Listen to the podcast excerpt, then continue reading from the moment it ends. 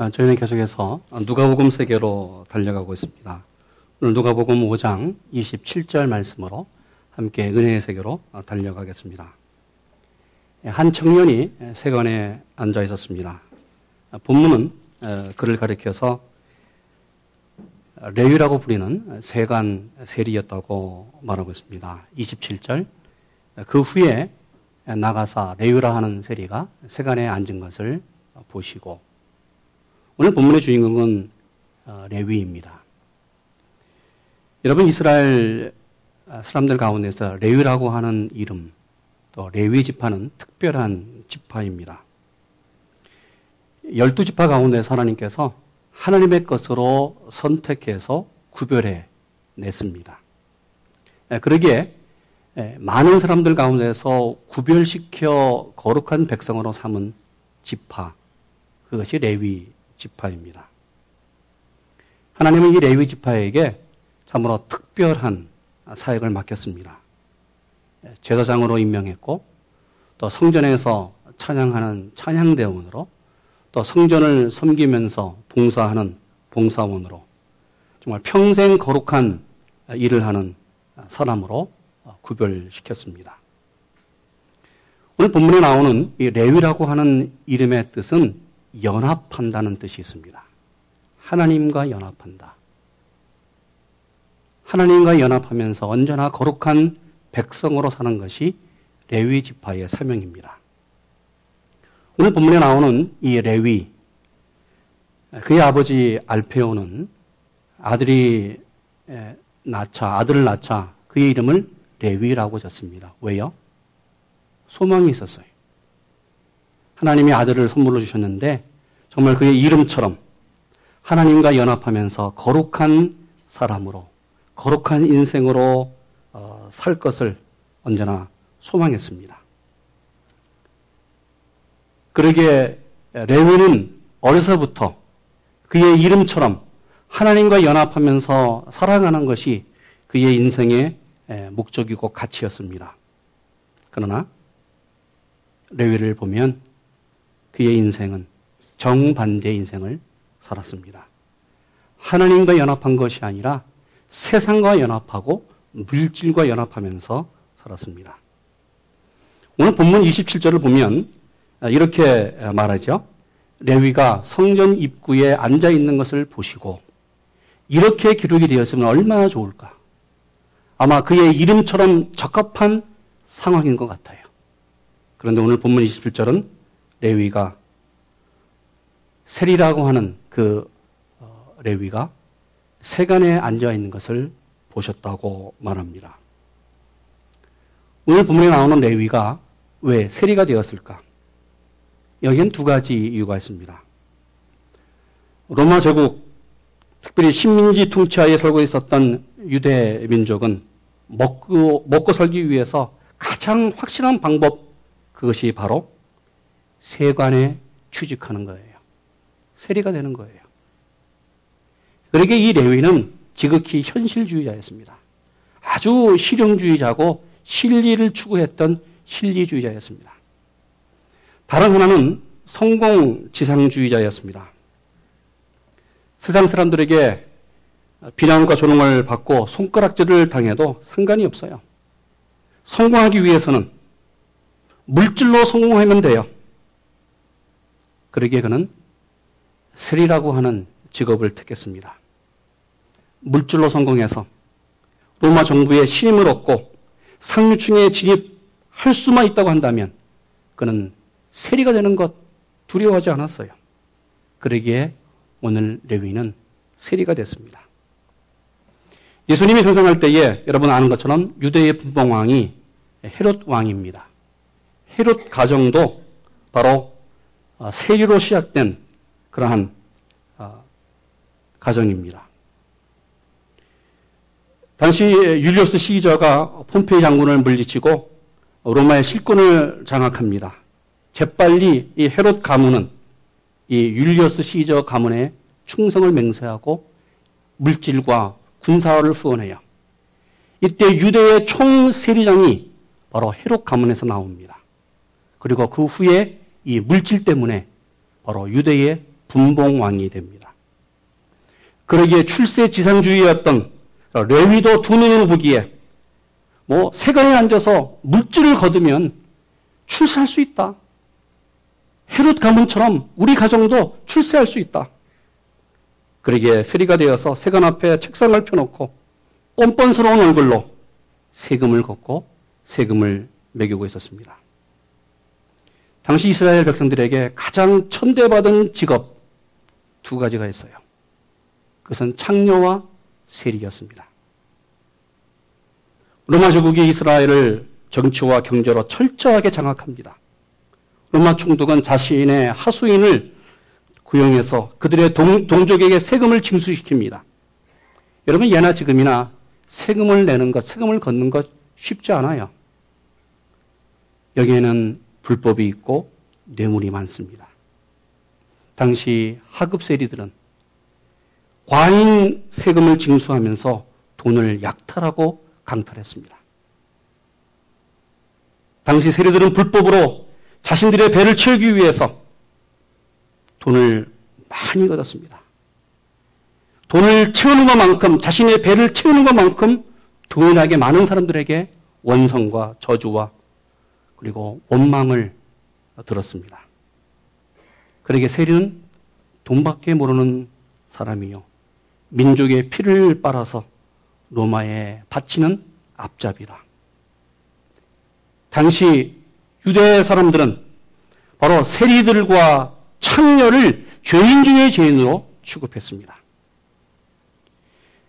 모세 오경 율법을 해석하였던 두 가지 책이 있어요. 그것은 탈무드와 미슈나입니다.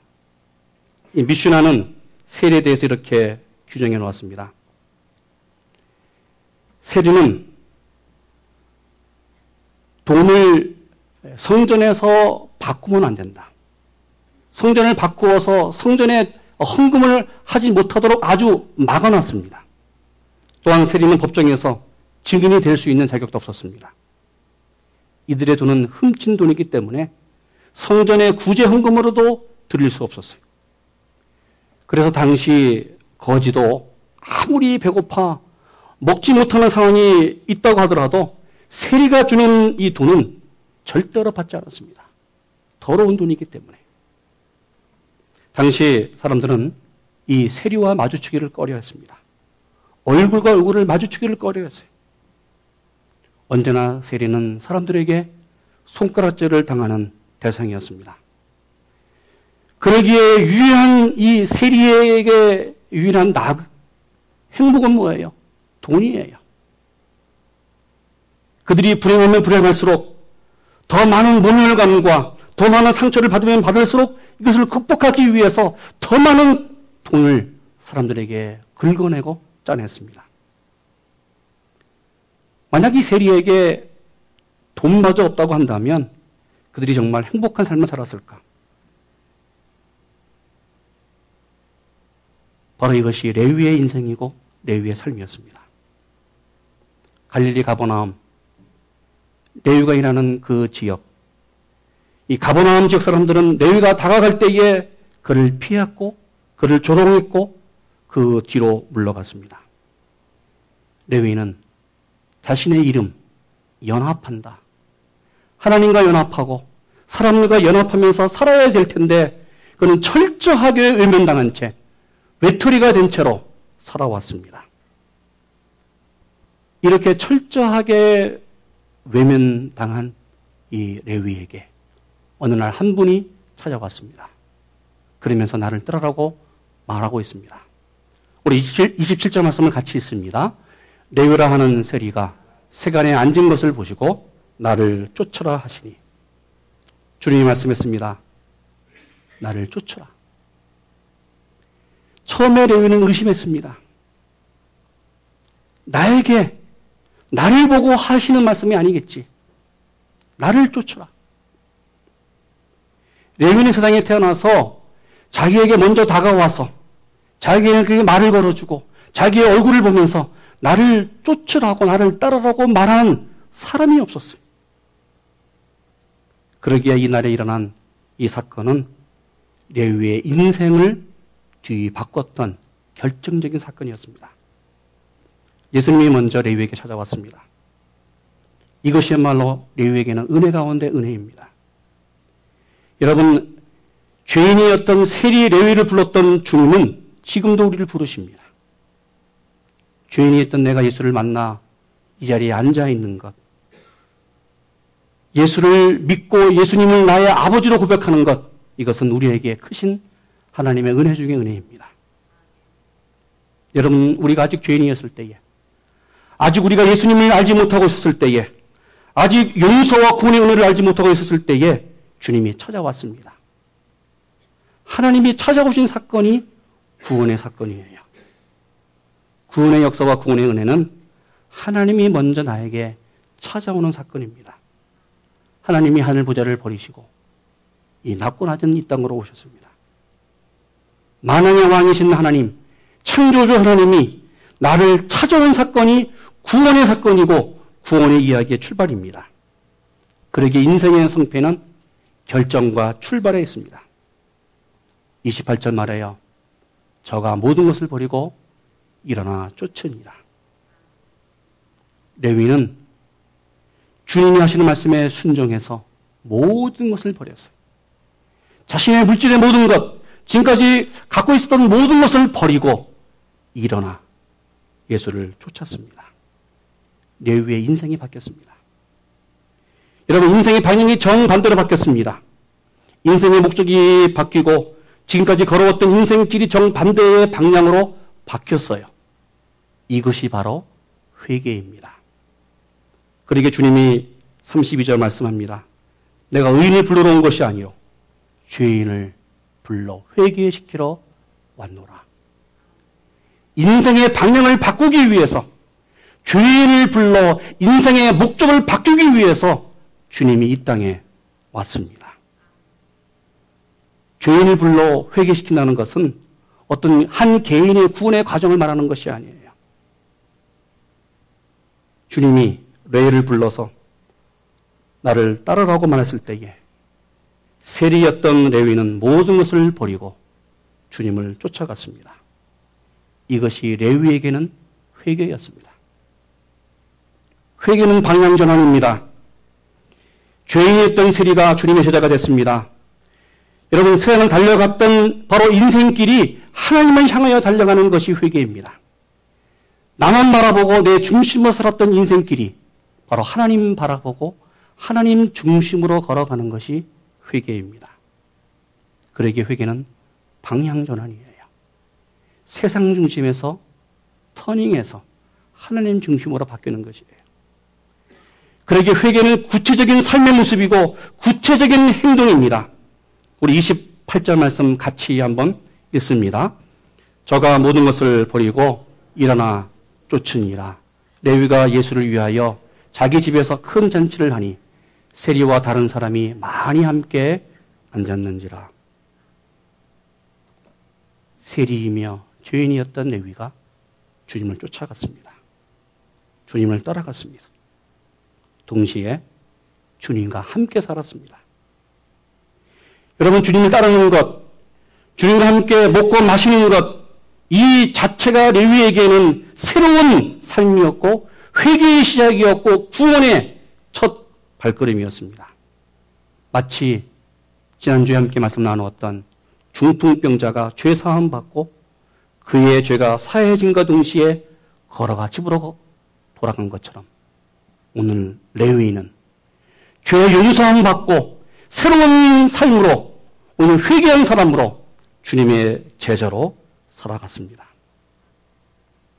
성경은 세리임의 주인이었던 이 레위가 마태가 되었다고 말합니다. 이후에 레위는 마태복음을 기록했습니다. 마태복음은 동일한 사건을 말하면서 자신의 이름을 레위라고 말하지 않고 마태라고 말해요. 우리 한번 마태복음 9장을 한번 보겠습니다. 여러분 한번 성경을 펴보실 거예요? 우리 본문 화면을 보지 마시고 함께 한번 성경을 마태복음 9장을 좀 보겠습니다. 마태복음 9장 9절, 10절, 11절 말씀 보면 거기에 구체적으로 이 사건을 고백하는데 이 사건을 말하는데 사람의 이름이 레위로 나오잖아요. 우리 9절, 10절 말씀을 같이 읽습니다. 예수께서 거기서 떠나 지나가시다가 마태를 하는 사람이 세간에 앉은 것을 보시고 이르시되 나를 쫓으라 하시니 일어나 쫓으니라 10절 있습니다. 예수께서 마태의 집에서 앉아 음식을 잡수실 때에 많은 세리와 죄인들이 와서 예수와 그 제자들과 함께 앉았더니 독일한 사건을 오늘 고백하는데 기록하는데 레위라고 말하지 않아요. 마태복음은 마태라고 말합니다. 여러분 레위가 마태로 바뀐 사건은 참으로 놀라운 사건입니다. 그의 존재가 바뀌어졌어요. 그의 이름이 바뀌어졌어요. 레위의 인생이 바뀌었습니다. 삶의 목적이 바뀌고 삶의 방향이 바뀌어졌습니다. 돈에 대해서 욕심 많았던 그러기에 개걸스럽게 돈을 긁어모았던 레위가 죄인이었던 세리 레위가 하나님 중심으로 살아가는 마태가 되었습니다. 자신의 욕심을 채우기 위해서는 수단과 방법을 가리지 않았던 현실주의자, 실용주의자였던 이 레위가 하나님 중심으로 하나님 나라 바라보면서 하나님께 헌신한 사람이 됐습니다. 창녀와 동등하게 죄인으로 천어받았던 그 죄인이었던 세리가 주님의 제자가 됐습니다. 죄인이었던 세리 레위가 주님의 제자 마태가 됐습니다. 한 인생이 반전되어 역전되는 삶을 살았습니다. 마태라고 하는 이름의 뜻은 하나님의 선물이라는 뜻입니다. 레위는 주님이 자신을 부른 그 후에 죄인이었던 세리의 열등감에서 해방돼서 주님의 제자로 마태로 살았습니다. 그러게 자신의 인생이 얼마나 고귀하고 거룩한 것인지를 자신의 인생은 하나님의 선물인 것을 날마다 확인하면서 하나님의 선물로 자신의 후반기 인생을 살았습니다. 하나님의 절대신앙을 버리고 철저하게 죄인으로 살았던 이 세리 레위가 예수님의 부르심에 순종해서 영광스러운 주님의 제자로 살아갑니다.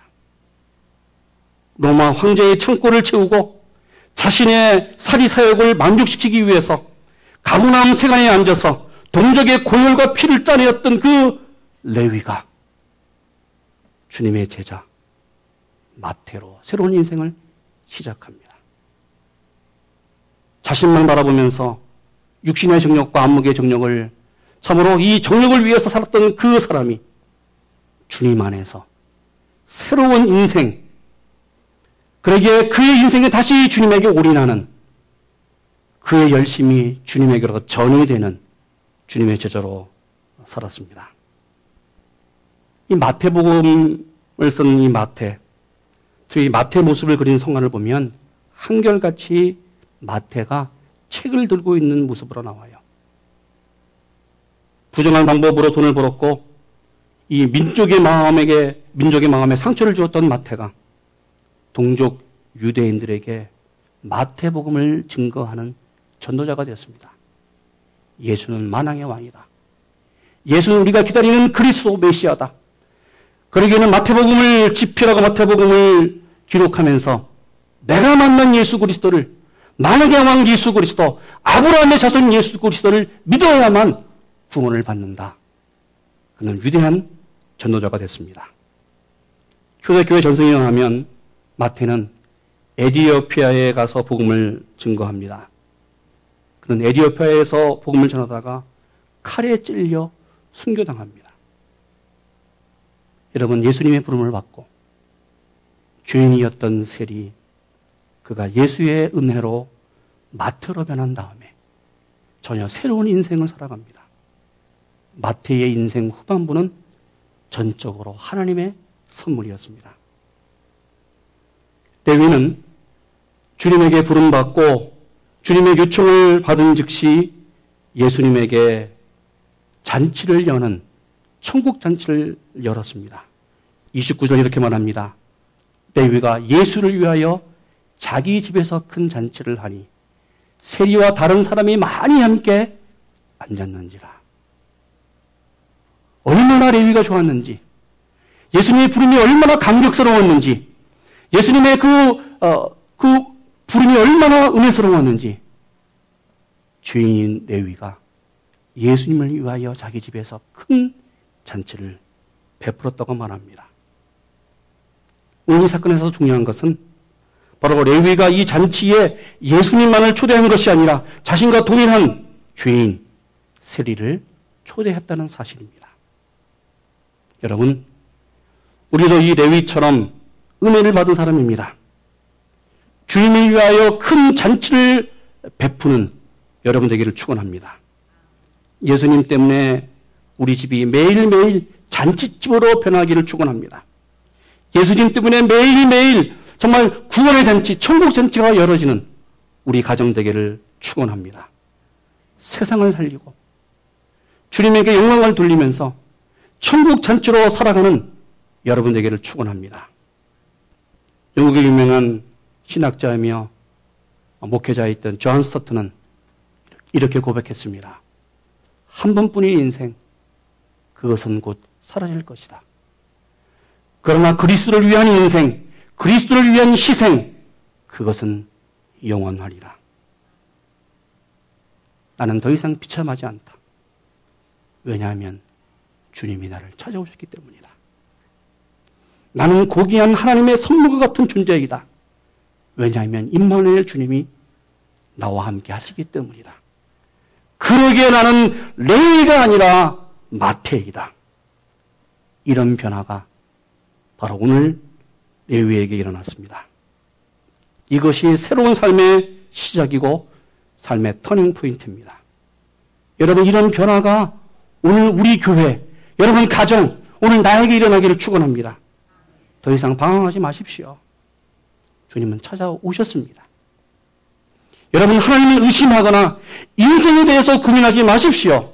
찾아오신 주님을 만나시고 주님을 따라가는 여러분 되기를 축원합니다.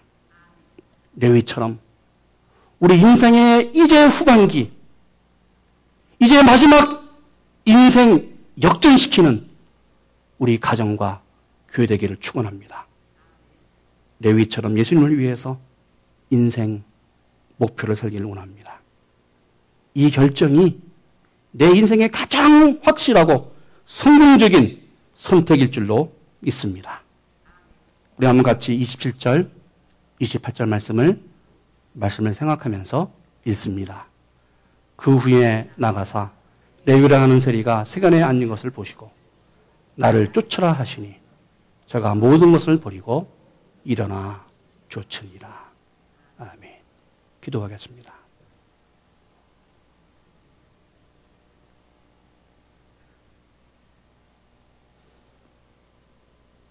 레위라 하는 세리가 세관에 앉은 것을 보시고 나를 쫓으라 하시니 저가 모든 것을 버리고 일어나 쫓으니라. 주님 내 인생 다시 역전되는 인생 되게 하시고 역전되는 신앙 되게 하시고 다시 반전되는 신앙의 주인공 되게 하여 주시옵소서. 우리 교회와 가정이 다시 새롭게 일어나게 하시고 정말 우리 인생에서 가장 확실하고 성공적인 결정 오늘 하게 하여 주시옵소서. 주님을 쫓아 일어나 따라가는 우리 되게 하여 주시옵소서. 내 모든 것을 버리고 레위처럼 따라가는 우리 되게 하여 주시옵소서. 내 이름이 변하여 레위가 변화가 마태가 된 것처럼 내 삶이 변화, 정말 주님과 함께 동행하며 승리하는 우리 한 사람 한 사람 되게 하여 주시옵소서. 감사하며 예수님의 이름으로 기도했습니다. 아멘.